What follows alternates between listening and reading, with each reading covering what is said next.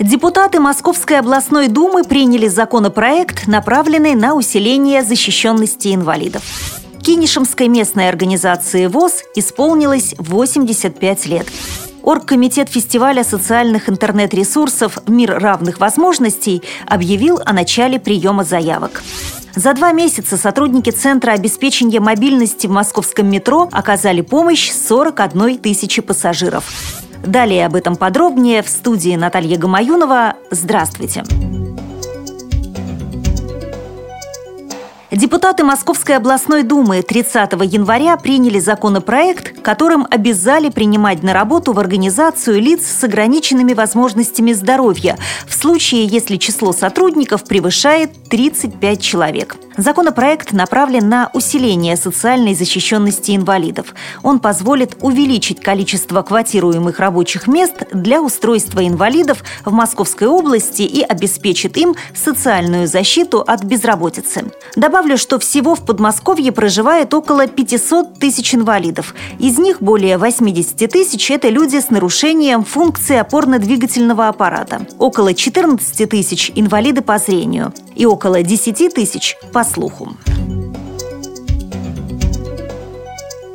Кинешемской местной организации Всероссийского общества слепых исполнилось восемьдесят пять лет. На торжественном мероприятии слова поздравлений прозвучали от вице-губернатора региона Александра Фомина, временно исполняющей обязанности главы администрации городского округа Кинешма Светланы Виальцевой, депутата городской думы Владимира Скворцова, председателя Ивановской региональной организации ВОС Андрея Соколова. Почетные гости пожелали присутствующим мира и тепла, счастья и любви, душевного спокойствия и благополучия.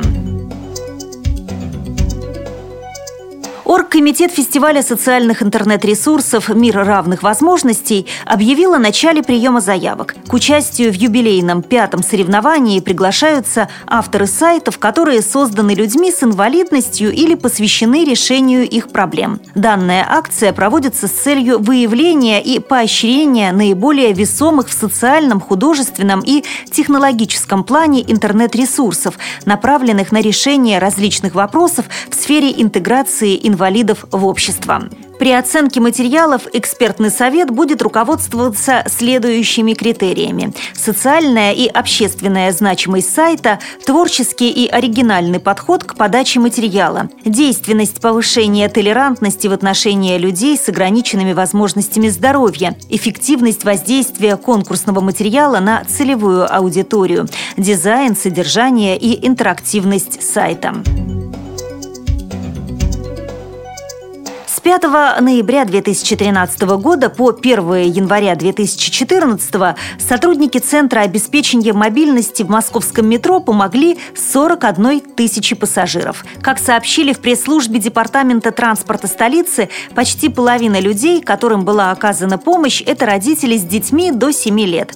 Еще сорок три процента – пожилые люди. Доли прочих категорий маломобильных граждан, которым смогли помочь сотрудники Центра, распределились следующим образом. Пассажиры с заболеванием опорно-двигательного аппарата пять целых пять десятых процента, инвалиды по зрению почти четыре процента. Помощь была также оказана детям-инвалидам, глухим людям и инвалидам-колясочникам. В настоящий момент дежурство сотрудников организовано на семидесяти четырёх станциях. В ближайшее время количество обслуживаемых станций планируется довести до восьмидесяти семи.